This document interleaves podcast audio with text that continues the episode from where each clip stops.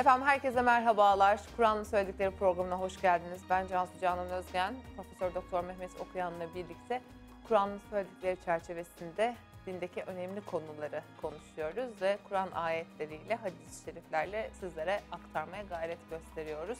Ramazan ayı boyunca her gün olduğu gibi bu ekranlardan yine birlikteyiz. Evlerinize misafir olmaya geldik. Biz sizin evlerinize hoş geldik. Hocam size stüdyoya hoş geldiniz. Teşekkür ederim. Hoş bulduk. Sağ olun. Nasılsınız? İyi misiniz? Elhamdülillah gayet iyiyim. Siz nasılsınız? Ben de iyiyim. Sizi görünce çok daha iyi oluyoruz. Sağ olun. Allah razı olsun. Ee, şimdi bugün vahiy, evren ve insan ilişkisini konuşalım istedik. Zira e, yaptığımız programlar boyunca bu yirmi dokuzuncu programımız hep e, Allah-u Teala'nın ayetlerinin insana, hayata, evrene dair nasıl delil teşkil ettiğini de konuşmuştuk. Ve hani bir bilim kitabı değildir Kur'an belki ama bilme de işaret ettiği çok fazla noktalar vardır, evet, diye. Zannediyorum ki Yasin suresindeki dokuz ayetin deliliyle başlayacağız. Buyurunuz. Ben öteden beri hep şunu düşünmüşümdür.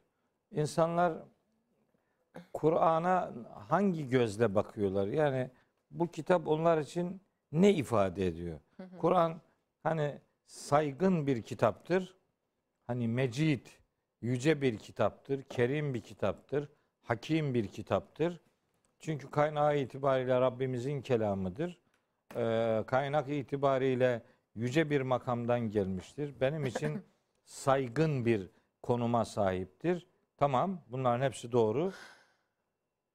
Ben onunla iletişimimi sıcak tutarım. Eyvallah, bu da doğru. Olması gerekendir.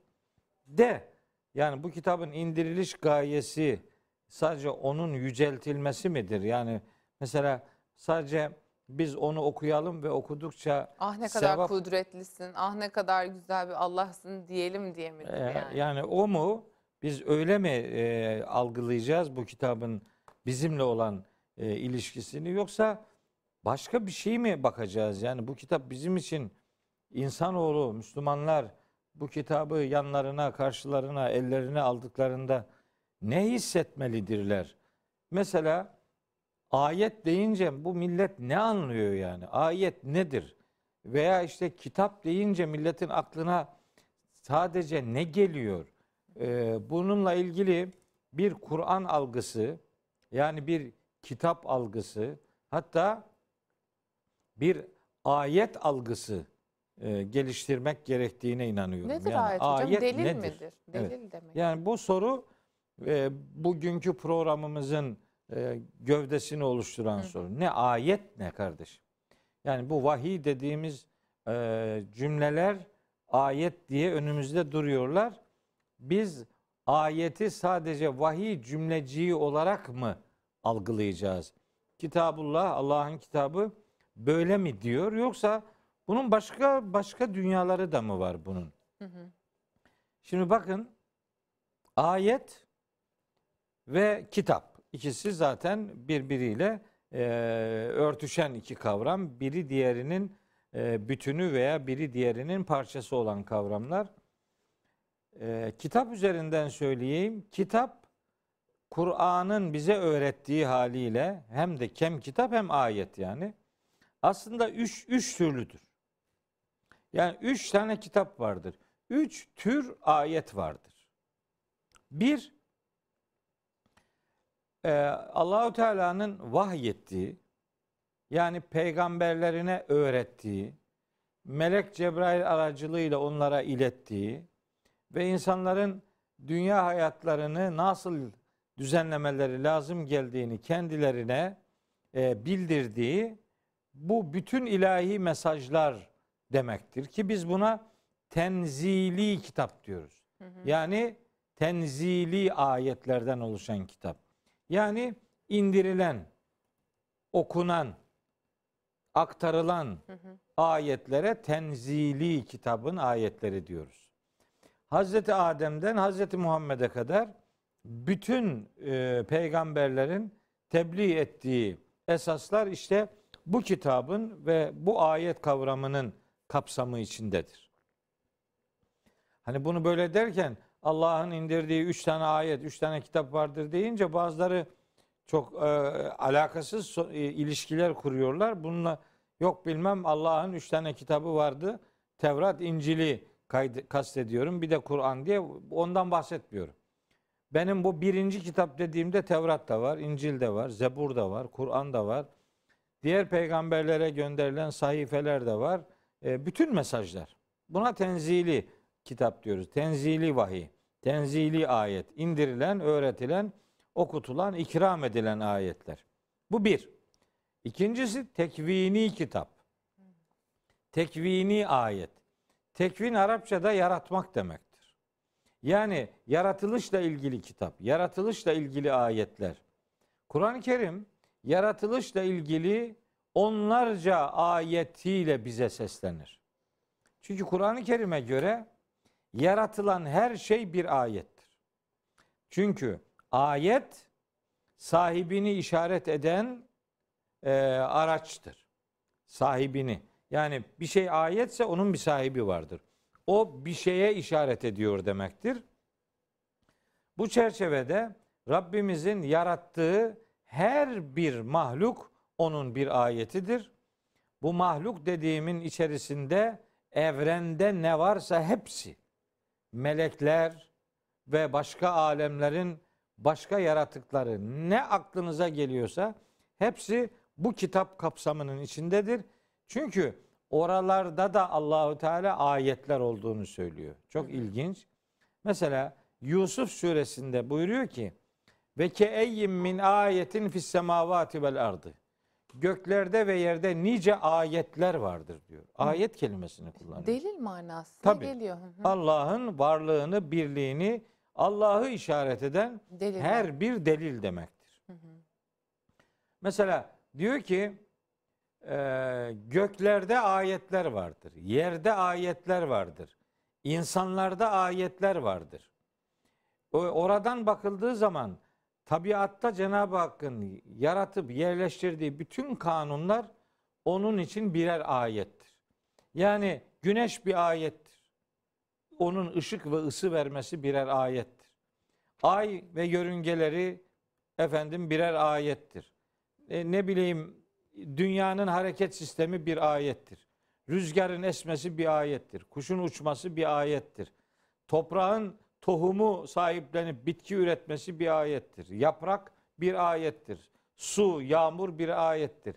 Her şey bir ayettir. İşte biz bu ayetlerin oluşturduğu bütüne kitap diyoruz ve bunun adına tekvini kitap, yaratılışla ilgili kitap. Allah'ın hı hı. kainata, evrene yazdığı kanunlar anlamında, yaratıklar anlamında bu ikinci kitaptır. Üçüncüsü? Üçüncüsü ise bu ikinci kitabın bir alt versiyonu olarak da düşünülebilir diyebilsek de e, asıl muhatap olması itibariyle maddesiyle, manasıyla, bedeniyle, ruhuyla, cesediyle, psikolojisiyle, hani e, vücut yapısıyla, fıtratı ve vicdanıyla hem vahyedilen ilahi bilgilerin muhatabı hem evreni kavrama noktasındaki muhatap olması itibariyle üçüncü kitap insandır. İnsan üçüncü kitaptır. Kur'an işte insanoğlundan bu üç kitabı da tanımasını, bu üç kitabın sahibinin Yüce Allah olduğunu idrak etmesini ve hem vahyedilen bu mesajları, hı hı. hem evrendeki yasaları, hem insanın sahip kılındığı çeşitli özellikleri bilip tanıma noktasında görevli ve sorumlu tutulmuştur. Kur'an onun için ayetlerle ilgili çevreyi, çerçeveyi oldukça geniş tutar. Mesela der ki e, der ki Yasin suresinde ve ayetun lehum el ardul meytetu. Ölü toprak onlar için bir ayettir. Ölü toprak bir ayet. Toprağa Allah ayet diyor. Ölü toprağa. Yani o bir şeyin sembolize ediliş şeklidir. Oradan Allahu Teala bir mesaj verecek demektir. Yasin suresinin otuz dördüncü ayetinde. Devam ediyor aşağıya doğru. Bu defa diyor ki ve ayetun lehum el-leylu. Mesela gece onlar için bir ayettir diyor. Hı hı. Gece bir ayettir. Sonra devam ediyor otuz sekizinci ayette. Diyor ki ve şemsü tecri li müstakarrin laha. Güneş kendisi için belirlenmiş bir istikrar yerine ve zamanına doğru hareket ediyor. Bu güneş bir ayettir. Aya çeşitli menziller, duraklar takdir ettik diyor. Konaklar takdir ettik. Ay bir ayettir. Gece bir ayettir. Gündüz bir ayettir.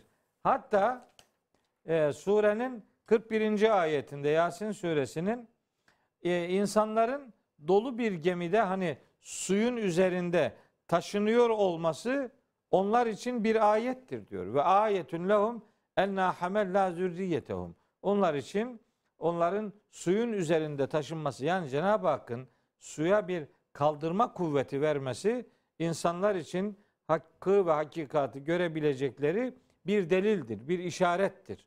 Bunu Allah doğrudan ayet kelimesiyle karşılıyor. Mesela e, hayvanların yaratılması Allah'ın kudretine dair önemli ayetlerden biridir. Anne karnında bebek. Onu geleceğim. Ee, bu hep Yasin suresinden örnekler vermek Hı. istiyorum. Pardon. Ee, tam da oraya geldim.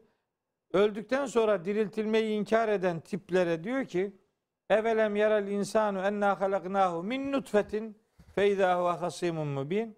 Yani insanoğlu onu bir zigottan yarattığımızı bilmiyor, görmüyor mu ki kalkıp apaçık bir yaman bir düşman kesiliyor, tartışmacı kesiliyor. Bunu kim yaratacakmış gibi soruyor da onu ilk kim yarattıysa onu diriltecek olan yine aynı kudrettir diyerek insanoğlunun yaratılışına dair bilgiler veriyor.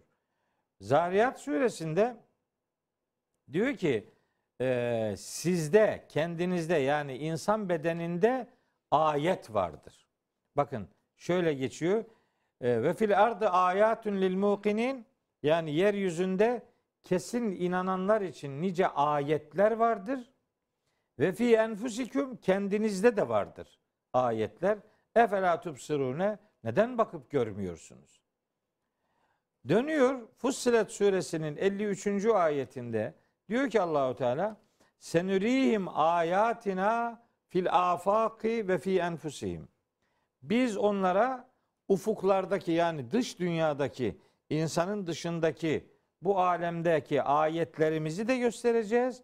Ve fi enfusihim, kendilerindeki ayetlerimizi de göstereceğiz. Ta ki hatta yetebeyyene lehum ennehu'l hakku. Onlar için ortaya çıksın ki bu kitap gerçeğin ta kendisidir.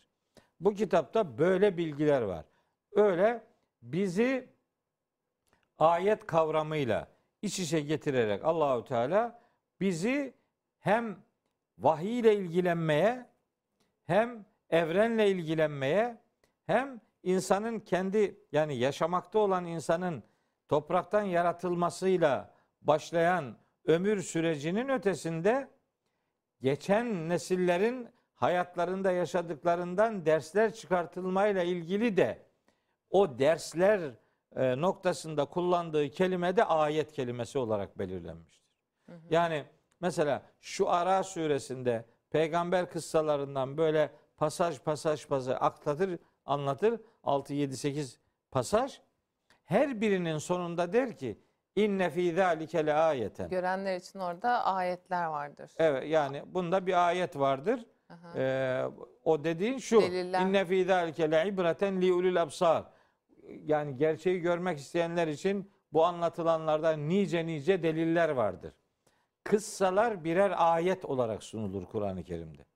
Yani onlar insanlık tarihinin okunması için, insanlık tarihine insanoğlunun böyle bir seyahat ortaya koyması ve orada yaşananlardan dersler çıkartması için Allahu Teala eski milletlerin hayat kesitlerini, kıssalarını birer ayet unsuru olarak bizlere e, gönderiyor ve onlar üzerinde kafa yormamızı istiyor.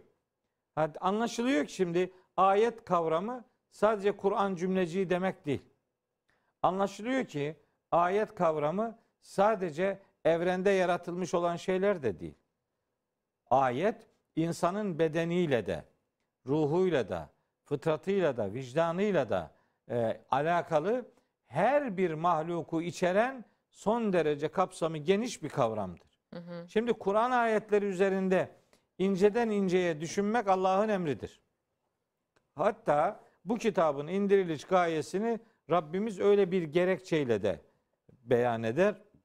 Sa'd suresi yirmi dokuzuncu ayette der ki: Kitabun enzelnahu ileyke mübarekün. Bu sana indirdiğimiz kitap bir bereket kaynağıdır. Şunun için indirdik diyor. Liyeddebberu ayatihi.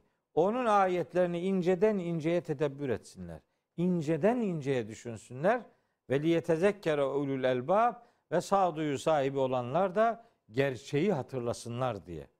Yani bir defa bir Müslümanın, bir, bir insanın öncelikli görevi Allah'ın vahyettiği bu mesajı anlamak üzere bir çaba ortaya koymasıdır. Önce bu. Şimdi buna yöneldiğiniz zaman Kur'an sizi sadece Kur'an üzerinde düşünün demeyle bırakmıyor.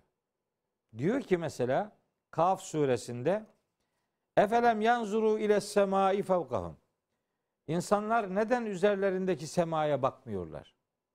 Keyfe beneynaha. Biz onu nasıl bina etmişiz? Nasıl kurmuşuz? Ve zeyyennaha. Onu nasıl süslemişiz? Ve ma leha min furucin. Ona da orada nasıl böyle eksikler, gedikler, yırtıklar, çatlaklar, patlaklar yok. Nasıl böyle bir düzen kurmuşuz? Nasıl bir sistemle göğü bir tavan yapmışız diyor. Şeyde e, Enbiya suresinde anlatıyor. Göğe doğru baksınlar, niye bakmıyorlar diye.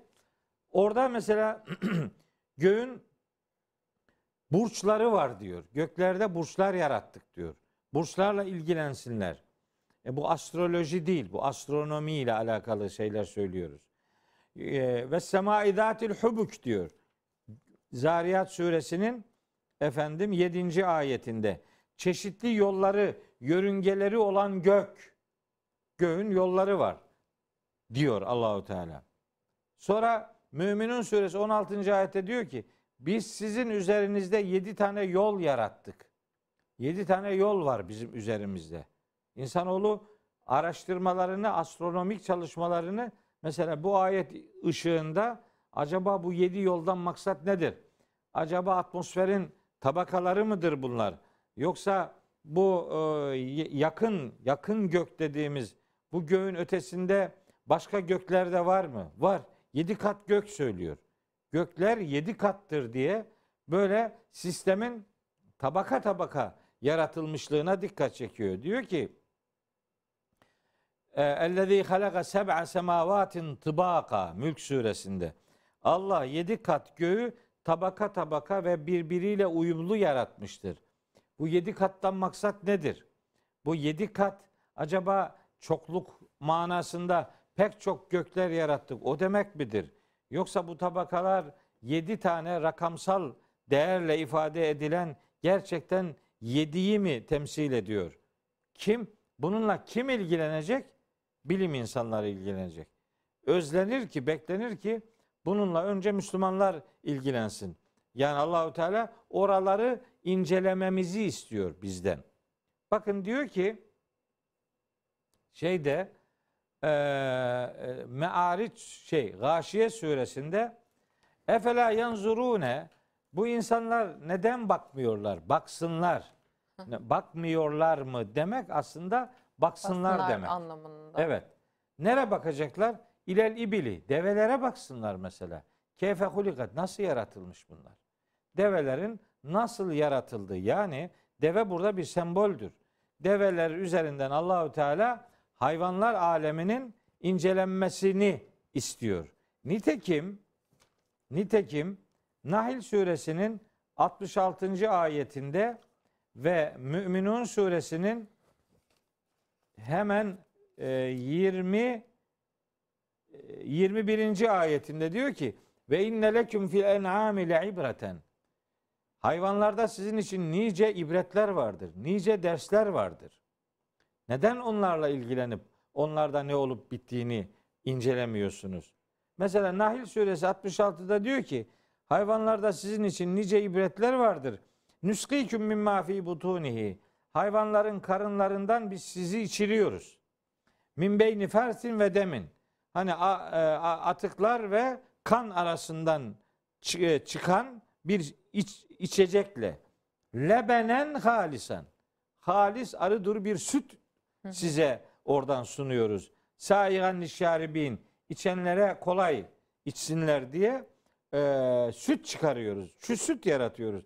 Bunu anlamak için hayvanın e, hani biyolojik dünyasını, biyolojik yapısını, fizyolojisini inceleyip bu sistemde Rabbimizin ne kadar büyük bir nimet ortaya koyduğunu hayvanlar üzerinden, genelde bütün hayvanlarda ibretler vardır diyor. Yani insanlar arı üzerinde hiç düşünmeyecekler mi? Kur'an-ı Kerim dişi arının balı yaptığını söylüyor.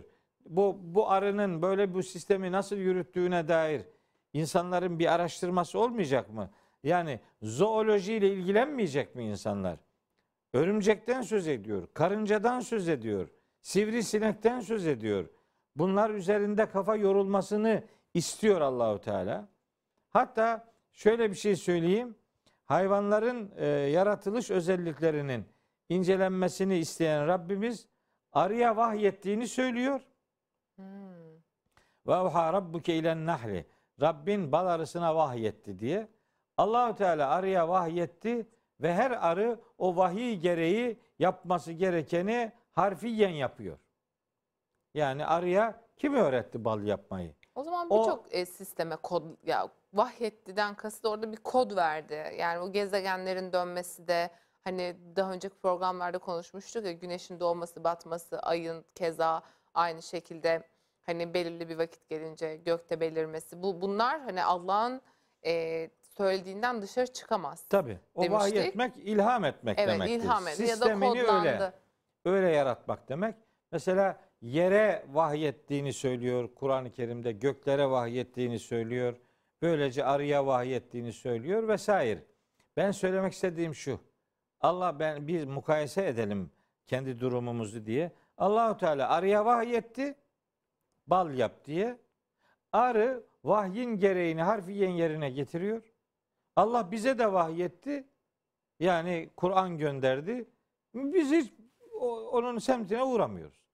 Koskoca Müslümanlar mesela daha onlara vahyedilen kitabın okumasını bilmiyor. Yani hiç kapağını açmamış yani. Bırak anlamayı, okumayı bile bilmiyor. Hani arı kadar bile olamadık yani. Arı işini yapıyor, vahyin gereğini yerine getiriyor. Biz ise oraya daha yanaşmak bile henüz yanaşamadık. Deve üzerinden önce diyor ki neden bakmıyorlar yani? Efela yanzurune. Neden bakmıyorlar demek, baksınlar demek yani. Hı hı. Nereye baksınlar? Hayvanların nasıl yaratıldığına, deve üzerinden. Neden devenin seçildiği de, devenin başka hayvanlara göre farklı özellikleri var. O detaya girmiyorum. İki, Gâşiye suresinden ayetleri okuyorum. Önce on yediyi okudum. on sekiz. Ve ile semai, göğe bakmıyorlar mı? Keyfe rufiat, nasıl yükseltilmiş diye. Bu nasıl duruyor bu sistem? Hiç mi ilgi, ilgilenmiyorlar? Bununla ilgili gökle alakalı e, Ra'd suresi ikinci ayette göklerin ve Lok, yapısından bahsediyor. Evet. Lokman suresinin otuz beş, onuncu ayetinde on. Diyor ki Allahu Teala, Allah gökleri sizin görebileceğiniz direkler olmadan yarattı, yükseltti. Ha, Allah gökleri direksiz yarattı, görüyorsunuz nitekim. Böyle de çevriliyor o ayet. Ama ben o çevirinin değil, diğerinin esas alınması gerektiği kanaatindeyim. Çünkü gramer diğerini öncelememizi gerektiriyor. Allah gökleri sizin görebileceğiniz direkler olmadan yaratıp yükseltti. Demek ki direkler var ama biz görmüyoruz. Peki bir Müslüman bilim insanının bu gökler ve direkler konusunu incelemesi gerekmiyor mu? Bir Müslüman astronomi bilimi beni ilgilendirmez nasıl der? Peki bu ayetlerin gereğini kim yapacak? Rahman suresinde, Hac suresinin altmış beşinci ayetinde diyor ki ve yumsikü's semâe en tekâ'a alel ardı illâ biizni.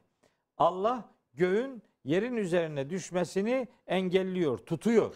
Onun izni olmasaydı yer gök birbirine karışırdı diye Fatır suresinde e, onun da bilgisini veriyor. Göğün yukarıda, yani o sistemin, gezegenlerin, sema demek yükseklik demektir yani. Bu bizim üstümüzdeki alemin nasıl dizayn edildiği insanların ilgisine sunuluyor. Neden bakmıyorlar diyor Allahu Teala. Diyor ki: "Ellezî halaka seb'a semâvâtin tıbâka." Mülk suresinde Allah yedi kat göğü tabaka tabaka yarattı. "Mâ terâ fî halqir rahmâni min tefâut." Bak bakalım Rahman'ın yaratmasında herhangi bir aykırılık, herhangi bir uygunsuzluk görebiliyor musun? Ferce el besara el terâ min futûri. Yani Allah herhangi bir şey eksik bırakmamış. Bak bakalım bir eksiklik, uygunsuzluk, kusur var mı? Tümmerce el besara kerreteyni. İki kere defalarca bak. Yan galib ileykel besaru hasen ve hasir.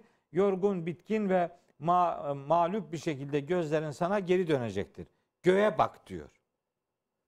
Göğün incelenmesini istiyor. Yapısını insanların fark etmesini, burçlarını, gökteki yörüngeleri, gökte, göklerin yedi kat oluşunu, oradaki yedi yolu filan, onların direkt yapısının ne olduğunu Müslümanların incelemesi gerektiğini anlatıyor. Gâşiye suresinde tek cümleyle göğün nasıl yükseltildiğine neden bakmıyorlar hiç diyor. Sonra geliyor ve ilel cibali keyfe sutahat. Ve ilel cibali keyfe nusibet. Dağların yere nasıl dikildiğini, çakıldığını neden düşünmüyorlar? Yani jeolojiyle ilgilenmemizi istiyor. Dağlar, dağların mesela insanların sarsılmasıyla alakalı pozisyonunun ne olduğuna dikkat çekiyor. Nahl suresinde Allah yerin içine ağırlıklar yerleştirdi diyor. Onlar kazık gibi düşünüyor değil mi? Tabii, vel cibale evtada diye Nebe suresinde geçiyor. Yani dağları kazık yaptı diyor. Yani bu dağların toprağın altında görünmeyen, bilmem daha onda dokuzu aşağıda. Görünen onda biri, gerisi aşağıda. Yani veylel erdi keyfe süttehat. Yeryüzünün nasıl böyle yayıldığına neden bakmıyorlar? Nasıl döşenmiş yeryüzü? Neden ilgilenmiyorlar? Jeoloji, jeomorfoloji, yerin içi, mağma, çekirdek, o aradaki kaynayan ateş, onlarla ilgili diyor ki bunlar niye bakmıyorsunuz bütün bunlara? Bunlar Kur'an'ın indirildiği dönemde muhatapların iman edeceği konular. Onlar için orada çok, evet, sadece şeklen, gözleriyle bakıp müşahede edebilecekleri bir takım e, alanlardır bunlar. Ama bugün bilimsel anlamda bu araştırma konuları bizim konularımızdır. Hı hı. Bunu yani Müslüman bazıları, bilim insanları bilimsel olarak e, onaylanmış, bazıları hala açıklanmaya muhtaç aslında. Tabii, bilimsel olarak. Arzu edilir ki bunu Müslüman bilim insanları ispat etsinler. İnşallah. Fakat bizim problemimiz daha henüz Kur'an'da bu tür bilgiler var mıdır, yok mudur, daha onu tartışıyoruz biz. Yani Kur'an'da bu tür bilgiler yoktur. Din ayrı, bilim ayrı filan diyorlar. Hayır, din ayrı, bilim ayrı değil. Tam bunu tersine ikisi beraber birlikte yürümek durumundadır. Çünkü bu ayetler ancak böyle anlaşılabilir. Böyle olmazsa Kur'an'ın bu ayetleri Müslümanların gündemine girmemiş olur. Eksik kalır e, ve insanlar Kur'an'la irtibatlarını sağlam tutmamış olurlar. Hı hı. Kaf suresi altıncı ayetten itibaren yeryüzünün incelenmesini istiyor Allahu Teala. Önce göğün incelenmesini istiyor. Velâ da medednâha. Yeri nasıl yaymışız? Ve embetnâ fîhâ min külli zevcin behîc. Orada her güzel çiftten neler bitirmişiz? Bakmıyorlar mı? Tebsireten ve zikrâ likülli abdin münîb. Gerçeğe yönelen her kul için orada bir basiret ve gerçeği hatırlatan bir unsur vardır. Öğüt vardır. Yani yeri de gökleri de inceleyin diye böyle alemi bizim laboratuvarımız gibi kabul etmemiz gerektiğine Kur'an-ı Kerim dikkat çekiyor. Sadece bu kadar değil.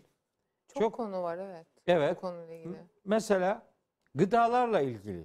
Bakın. Hocam mesela işte ben iki tane soru sormak istiyorum. Bir tanesi şu gök meselesinden çıktık ama çıkmadan sorsam iyiydi. E, gıdalarla ilgili de şu sorumla birlikte, bunu da editörüm sevgili Cihal'e yazdım. Çok hoşuma gitti. Olduğu gibi okumak istiyorum. Bir bilgi henüz bulunamadı ve bilim onu onaylamadı. Defalarca test edip aynı sonucu alarak literatüre sokmadı diye o bilgiye yalan yanlış dogma diye denilebilir mi? Örneğin birkaç yıl önce uzun açlık orucun çok tehlikeli olduğunu savunan doktorlar bugün uzun aralıkla açlık yapın diyorlar. Hani if demiştim ya, evet, hani oruç bahsini konuşurken. Oysa Kur'an-ı Kerim bunu bize oruçta şifa vardır diyerek bin dört yüz yıl önce söylemişti. Evet.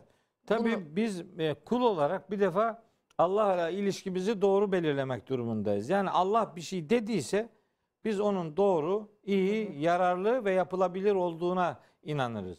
Bir, bir şey, bir şey henüz bilim olmayabilir. Bilimsel ee, olarak karşılığı olmak zorunda da değil, değildir. Değil. Belki, biz, biz, değil mi? Biz dini sorumluluklarımızı... Evet. Ama mutlaka bize bir menfaati vardır. Biz dini sorumluluklarımızı e, menfaatler üzerinden şekillendirmeyiz. Hı hı. Yararlar ha. üzerinden şekillendirmeyiz. Biz bir defa kuluz, Allah'ın dediğini yapmakla yükümlüyüz. Onu yaparız ama onda bize için, bizim için nice faydalar olduğunda bilir, buna inanırız. Sonra o faydaların neler olduğunu araştırırız. Ama burada sorun şu: biz bilimle teoriyi birbirine karıştırıyoruz. Henüz teori olan bir şeyi bilim diye ilan edince o daha sonra onun tersi ispat edildiğinde mahcup oluyoruz. Halbuki bilim halini almış şeylerin Kur'an'la herhangi bir şekilde zıt düşmesi mümkün değildir. Niye? Çünkü o bilim denen şey Allah'ın bir kitabının bir ayetidir. Hı hı.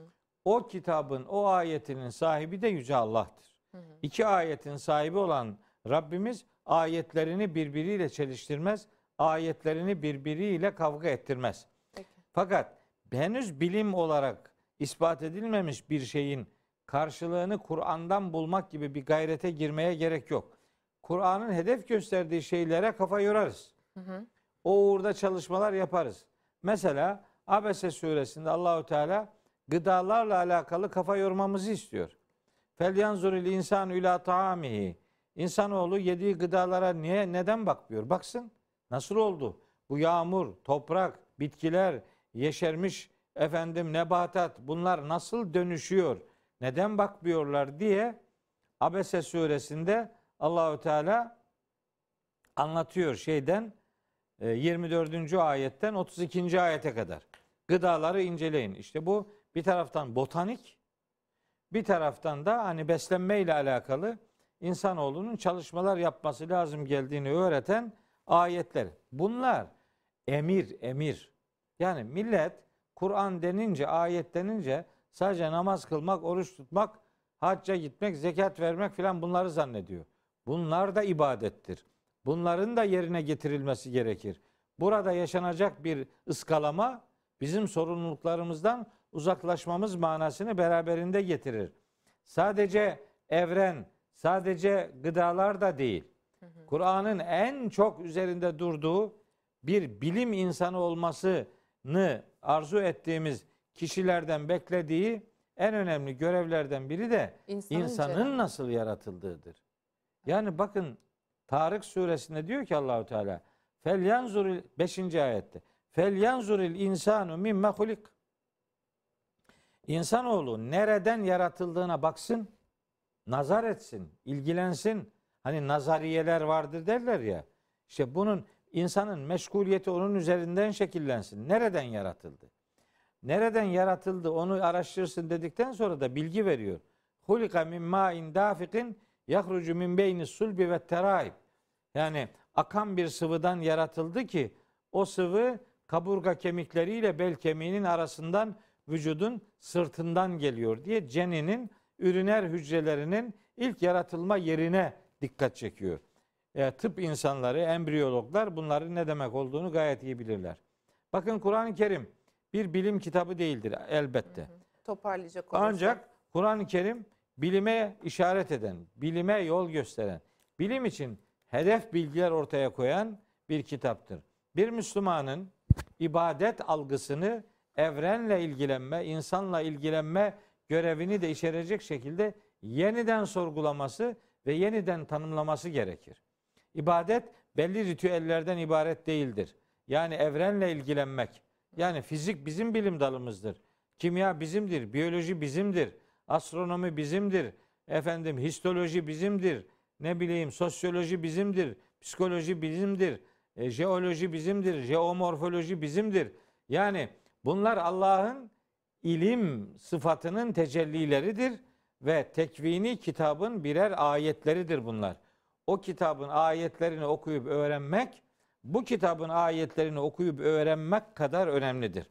Hı hı. Yani bazıları işte şu okul öyle okuldur, bu okul böyle okuldur gibi okulun binasına efendim mesafeli durmayla insanlar sorumluluklarından kurtulamazlar. Biz Müslümanız, dinle bilimi kardeş sayarız ve bir Müslümanın bilimsel gerçeklere kafa yormasının da ondan beklenen kulluk görevleri arasında yer aldığını, tıpkı namaz ibadeti gibi bunun önem, önemsenmesi lazım geldiğini özellikle hatırlatırız. Bunları yapıyorsa namaz kılmasına gerek yoktur demiyoruz. Evet. Namaz kılmak ne kadar görevse bunlar, bu bilimlerle ilgilenmek de o kadar görevdir. Unutulmasın ki bu evren Müslümanlar için, bilim insanları için, kim araştırıyorsa herkes için bir laboratuvar kimliğinde hepimizin önüne serilmiştir. Pekala hocam, çok teşekkür ederim. Ağzınıza sağlık. Tamam. Efendim sizlere de çok teşekkür ediyoruz bizleri izlediğiniz için. Bugün vahiy, evren ve insan ilişkisini konuştuk. Profesör Doktor Mehmet Okuyan'la birlikte Kur'an'ın söyledikleri programında. Yarın tekrar görüşmek üzere. Yarın tekrar görüşünceye dek şimdilik hoşça kalın.